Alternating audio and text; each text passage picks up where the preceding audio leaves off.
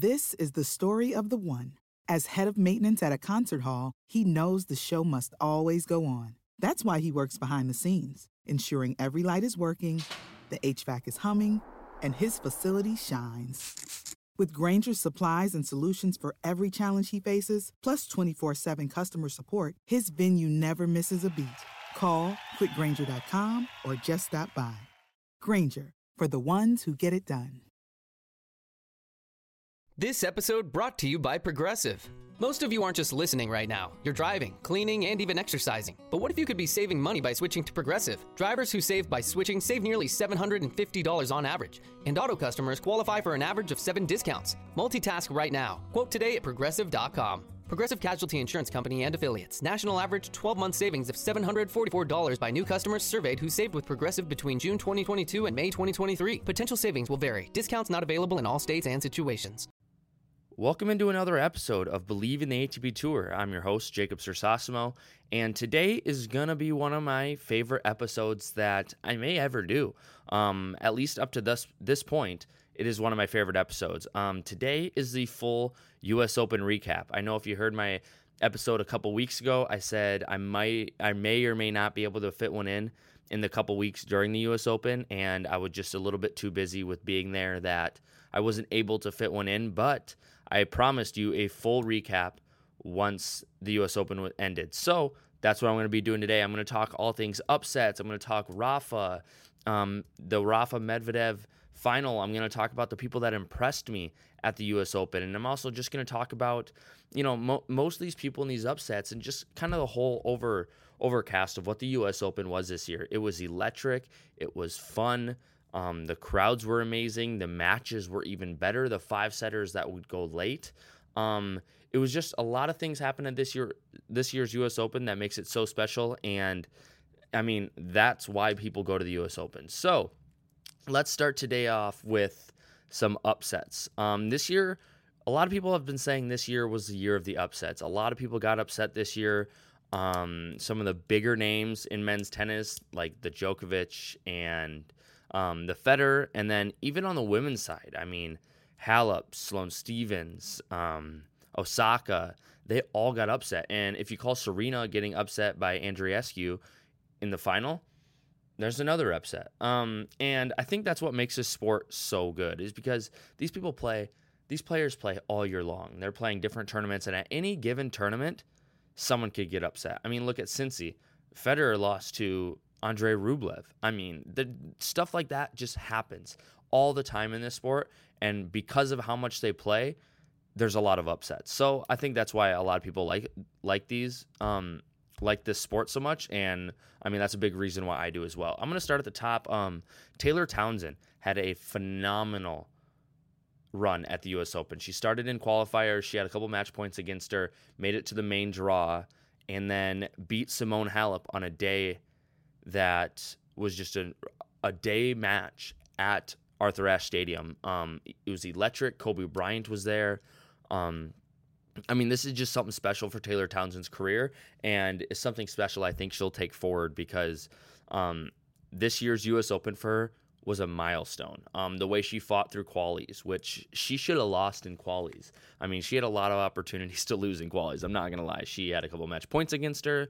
She had you know, um, three sets a couple times. I mean, she had to grind to get through qualies. And then she comes in to the main draw and ends up making it to Simona Halep and beats Simona Halep. So, um, good job on Taylor Townsend. That was phenomenal. It was a lot of fun to watch um, her journey through the U.S. Open and um, wish her nothing but the best in the future years to come. And I hope she can bring that spark to the U.S. Open because it was electric. Um, let's talk about um, Dominic Thiem got beat by Fabbiano. Um, it wasn't a very good match, to be honest. Thiem didn't play very well. He was the four seed coming in. He lost first round. That one was a little surprising to people, but um, yeah, I mean, he was out of there quick. So um, unfortunate for Dominic Thiem and his entire team because um, he's an electric force in the tennis world. A lot of fun to watch. Really good one hand backhand. Um, but you know, Fabbiano was just a better player that day. Um, but that shocked a lot of people off the bat or right off the gates. Um, another one first round that shocked a lot of people was the Rublev um, Stefano Tsitsipas match. Um, I was fortunate enough to watch a little bit of that match in Armstrong Stadium, and let me tell you, they were whacking the ball, um, putting absolute bruises on these balls. They were. Um, uh, Rublev was playing out of his mind, like he has been in this hard court season, and Tsitsipas just didn't look like the regular Stefanos that everyone's been, you know, watching this year. He was missing a lot of backhands. Um, he just looked inconsistent. Uh, I don't know if that had to do with a lot of you know, him being in the Hamptons the week before and not being at the US Open and maybe getting distracted at this tournament a little bit, which can be easy to do in New York City. Um, but he just didn't look like the Stefanos that I'm so used to seeing and a lot of other p- people are used to seeing. But to be honest, this really wasn't that much of an upset because of how good Andre Rublev is. He had a phenomenal hardcourt season. Like I said earlier, he beat Roger Federer in Cincy. And, you know, coming into the US Open, he had – all of the momentum, and tennis is a momentum game. So um, good for Rublev. He had a good tournament. Um, I believe he lost to Berrettini, and this is just another you know upset that shocked a lot of people. Uh, Tsitsipas came in as the eighth seed and left first round. Um, another big upset: Sloane Stevens. Um, lost. I'm not going to talk much about this, but she lost first round. I think that was disappointing to a lot of people because at the Mercedes tents all around the U.S. Open, it said "Serve like Sloane," and then it was like, "Oh, Sloane Stevens mini camp in the indoor tennis center." Um, and she had a Mercedes camp, and Mercedes really put everything behind Sloane Stevens, Stevens this year, and she even wore Jordan branded shoes. Nike put a lot into her, and she lost first round on a night match. Um, packed Arthur Ashe Stadium and she just couldn't get the job done. So I think that was disappointing to a lot of people. Another American out early, and this is just something that you know the Americans got to get better at. You, you know, as an American, you're going to play some of the best players off the bat. I mean, you're going to be playing in Arthur Ashe Stadium. All these other players don't have anything to lose against you because everyone's cheering for you. So they're just trying to be the villain for the night. And it happens a lot. Jack Sock lost early. I mean, stuff like that. Americans, we just, I feel like as Americans, I mean, I think Justin Thompson might talk about this a little bit better, but just got to be a little bit better in the U.S. Open, to be honest. Um, Osaka lost to Bencic. That was a big upset um, right after she beat Coco Gauff. And we'll talk about Coco Gauff here in a second. But Osaka, um, a little bit disappointing of a of a U.S. Open. She came in, like I said about her too, so much hype around some of these players: Tsitsipas, Sloane Stevens. Osaka and team even, and they just don't get the job done at the U.S. Open. Um, it's unfortunate for you know the sport of tennis to have these people leave so soon, but also on the flip side, it's really good for the sport of tennis because we need to see these other new names: Rublev, up and comer, Bencic, phenomenal, um, stuff like that. So that's just something that you know people are people just need to you know understand that these people these players like Bencic and Rublev are coming up through the ranks and Tsitsipas and Osaka and Sloane Stevens just need to you know step up to the occasion a little bit. Um, another big upset was De Minaur beat Nishikori. That was on Grandstand, I believe. That was a really good match. De Minaur had a phenomenal U.S. Open. Um, that's just another up and comer that people really need to look out for because he's playing good tennis. Um, let's get to the big upsets. Um, I believe there's only one big elephant in the room upset. Oh, besides the Djokovic match, um, obviously he was hurt against Stan Wawrinka. I, he may have come in to the tournament hurt. I, am not completely sure on that. Um, I saw some reports that he had some shoulder problems coming into the tournament. Um, but him leaving in the third round or in the third set to Stan Wawrinka, I don't see a problem with this. A lot of people are like, "Oh, Joker, of course, because he, he, was going to lose. You'll never see Federer do that." A lot of Fed fans were saying that. It's like this is his job. Like his whole career is on that shoulder. So if the shoulder's not feeling well, and obviously you're, I mean, at this point, you're obviously not going to win the match. You're down two sets to love. Um, against Stan Wawrinka, who was playing phenomenal that night in Arthur Ashe. Um, he could not miss. I mean, at what point do you just call it quits? And that's what Joker did. I thought it was a good call by him. Um, when you have that much relying on that shoulder of yours, as tennis players do, it's not really worth hurting it worse for a match that you're that you're frankly not going to win. And he was already going downhill, and it was very obvious. So, um, that's just a good call by Joker. I, I'm, I mean, I respect it. I mean, when you're that good, you need to take care of yourself a little bit. Um, let's talk about the big elephant in the room, the big upset of the tournament that a lot of people were shocked by. Um, an unbelievable match. Grigor Dimitrov and Roger Federer. Um, this was a match in the quarters that full house at Arthur Ashe Stadium. Uh, Federer said before the match, you know, I don't think there's another player on this tour that plays more like me. Um, they play very similar games, and this was an uneasy feeling in Arthur Ashe Stadium. I was in Arthur Ashe Stadium for this match. I watched a majority of it, and there was just an uneasy feeling. A lot of people were getting upset that you know Federer is framing a lot of balls. He framed so many balls that match, which is unlike the man. Um, and he just couldn't get things rolling. To be honest, even even the sets that he won, it seemed like he won them comfortably. Um, he seemed like he was rolling all the way up until the fourth set, and then he loses the fourth, and then next thing you know, it's he takes that medical timeout break, and it's all Dimitrov in the fifth. I mean, dominated the fifth set. So this is something that you know Fed said after the match too. He doesn't want to take anything from Dimitrov. This is Dimitrov's match. Um, this is his night, whatever. Dimitrov did play really good. He couldn't miss. Um, leading up to the U.S. Open, he lost something like seven of eight matches, or you know, he wasn't playing very well. And coming in, once he got into the U.S. Open, he played way better, and it showed. He deserved to win this night, I believe. He played. He kept grinding. He kept getting to balls that nobody thought he could get to, and he, frankly, outlasted the king. And down goes Federer. Um, he just outplayed him.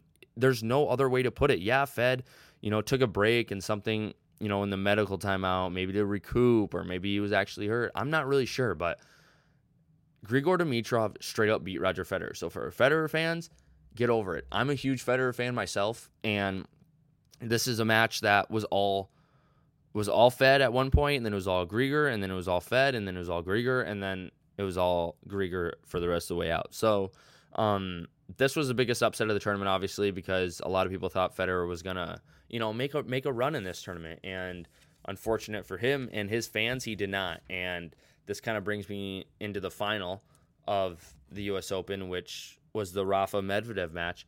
But the, you know, this is a tournament that a lot of people thought Federer needed to win. You know, he needed to win a tournament this year to get to 21 instead of staying at 20. And unfortunately for him, that just didn't happen. So, um, it's not looking great for Federer to be the best of all time on the Grand Slams list.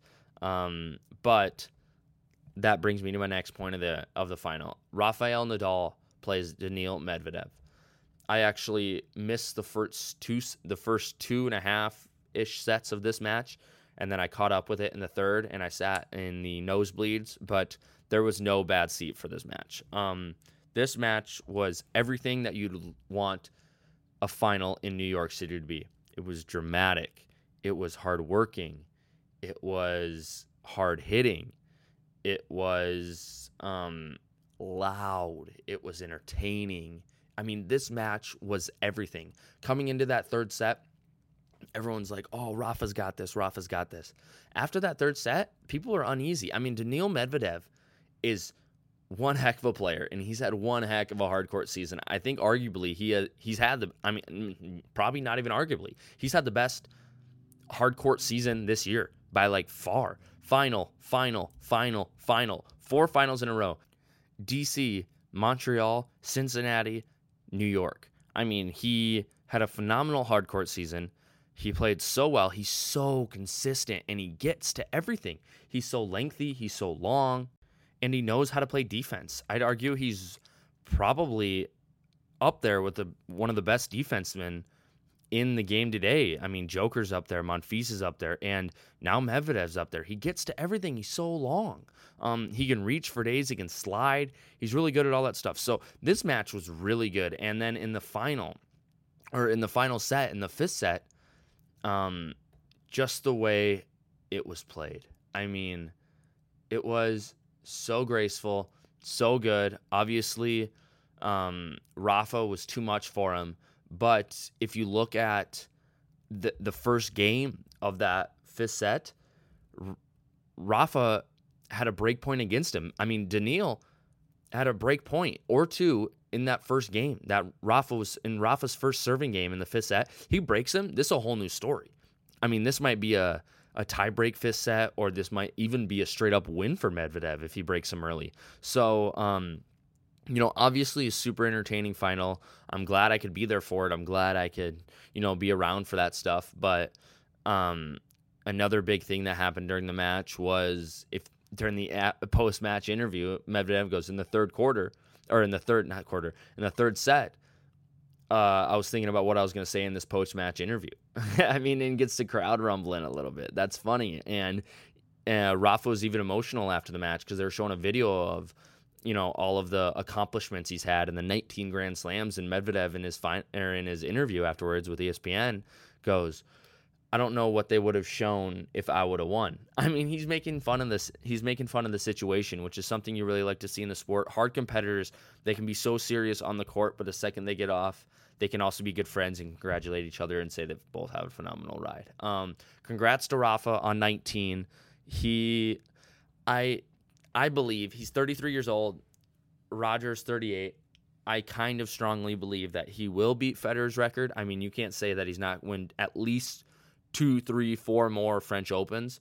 Rafa isn't, and you know, Fed Fed's had a, a tough year this year. I mean, he lost at Wimbledon, he lost in the semis at the French, he lost in the quarters at the U.S. Open. So, um, and he's not getting any younger. So those Fed fans, I'm sorry, but I don't believe that he's going to have the most Grand Slams when it's all said and done. Um, I think Rafa's going to be right, right up there because he's at 19. At 16 is Djokovic, and Djokovic is still playing great tennis. He had a shoulder injury this year, but other than that, I mean, he could he could have won the U.S. Open this year if he didn't have a, that shoulder injury. Um, and then you got you know guys like Rafa and Joker. So I think this is something that Fed fans really need to look in the face and kind of acknowledge that he's not he's not he may not be the best one ever to play.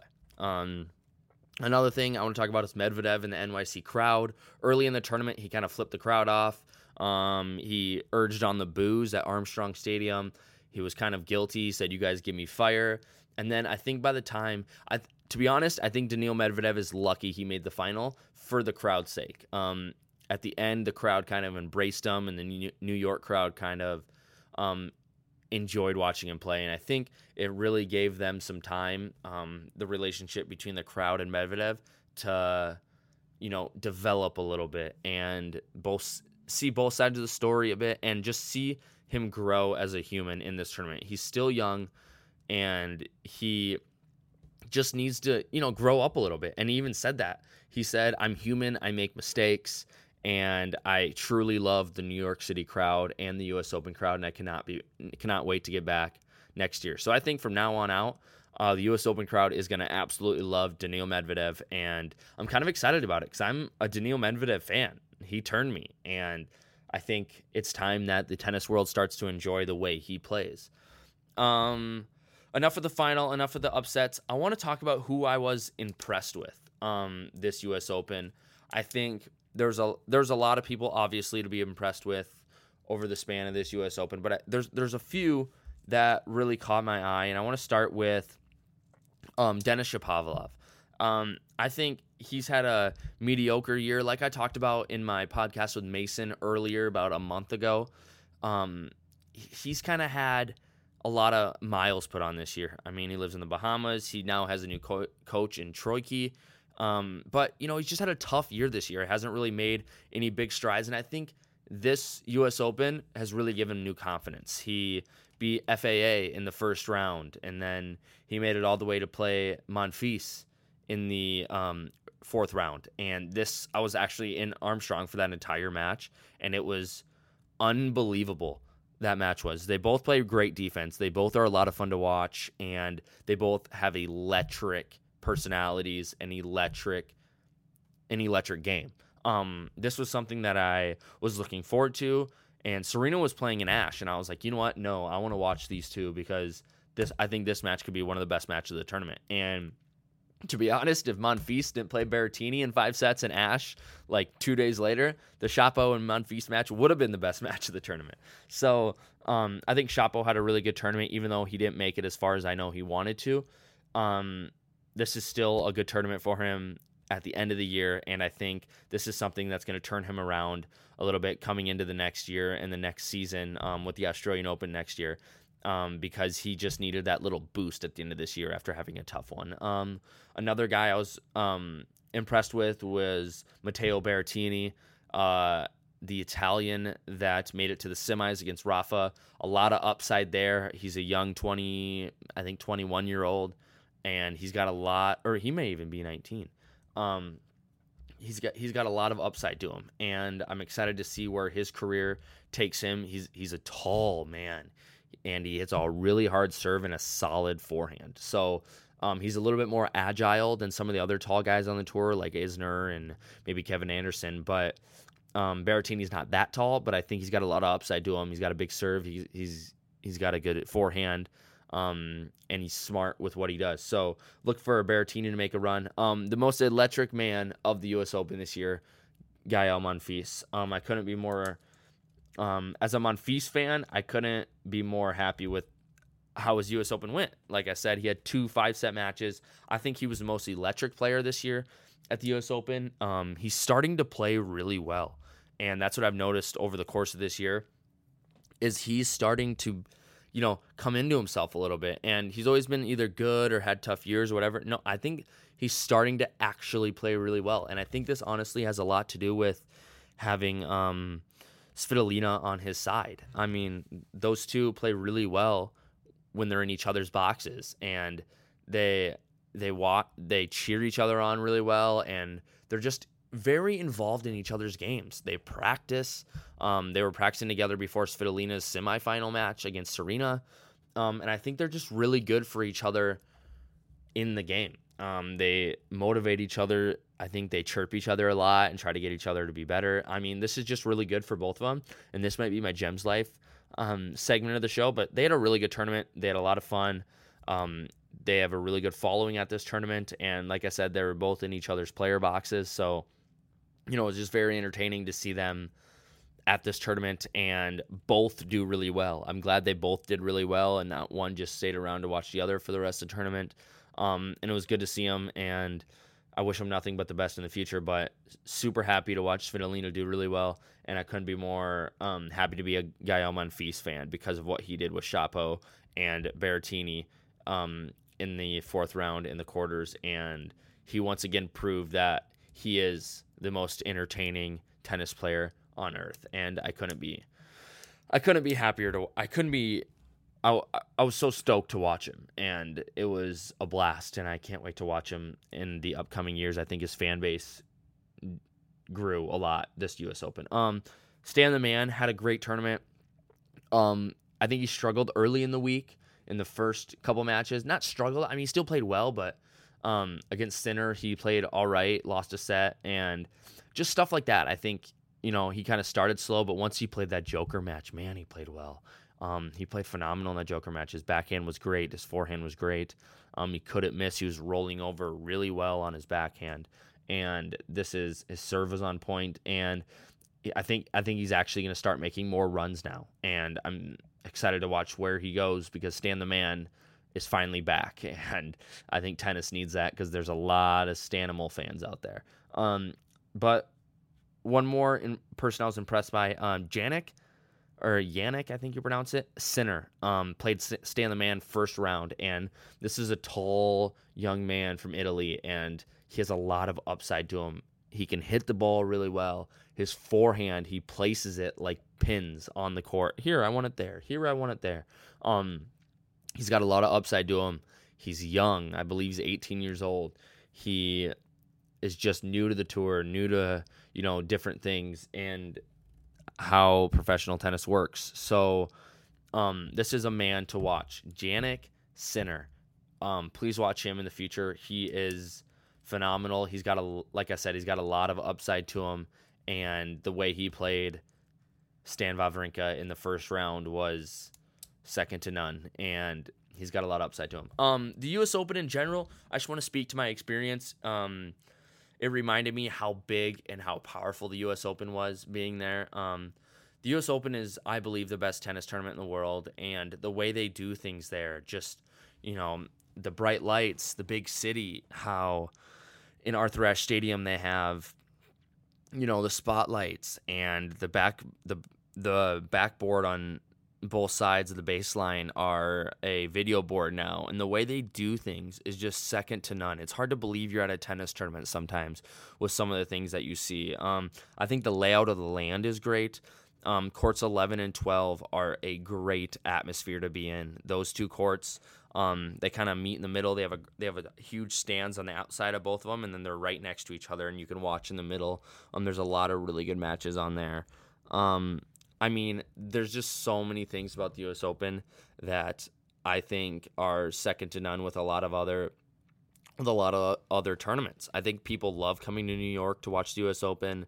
I know that I loved it.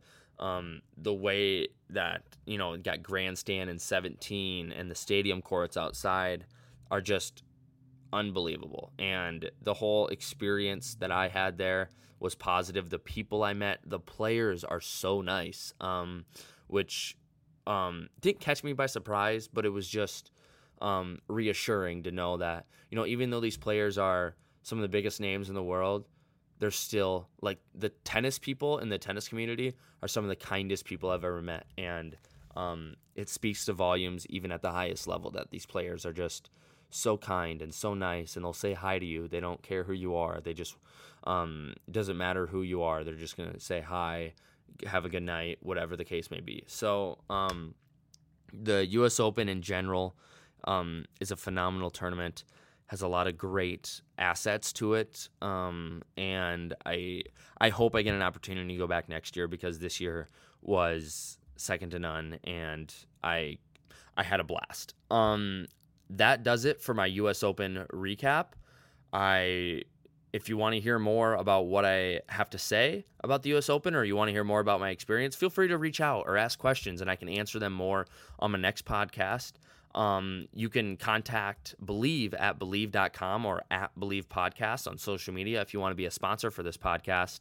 Um, thank you for tuning in. You can comment to me at JJ Sersosimo on Twitter or on Instagram at Jacob Sersosimo. Um, I want to I want to know what you guys want to hear. I know upcoming is for the ATP Tour is um, St. Petersburg and Metz. Uh, Goffin is the number one seed at Metz, and St. Petersburg, St. Petersburg, uh, Medvedev's the number one seed. So those tournaments are gonna be really going to be really fun to watch. Those are on sort of way east or west of us. What doesn't matter which way. Um, St. Petersburg and Russia and all that stuff. Um, this, they're getting to the Asian part of the tour where you know Beijing and Shanghai and all those um the big Asian cities is where they'll be playing for this you know the downfall of this um, tennis season and not the downfall, but bringing a wrap to the tennis season. The Laver Cup starts this weekend um, on the 20th. So that's going to be always fun to watch. And um, like I said, if you have anything you want to say, anything you want to bring to my attention, please do.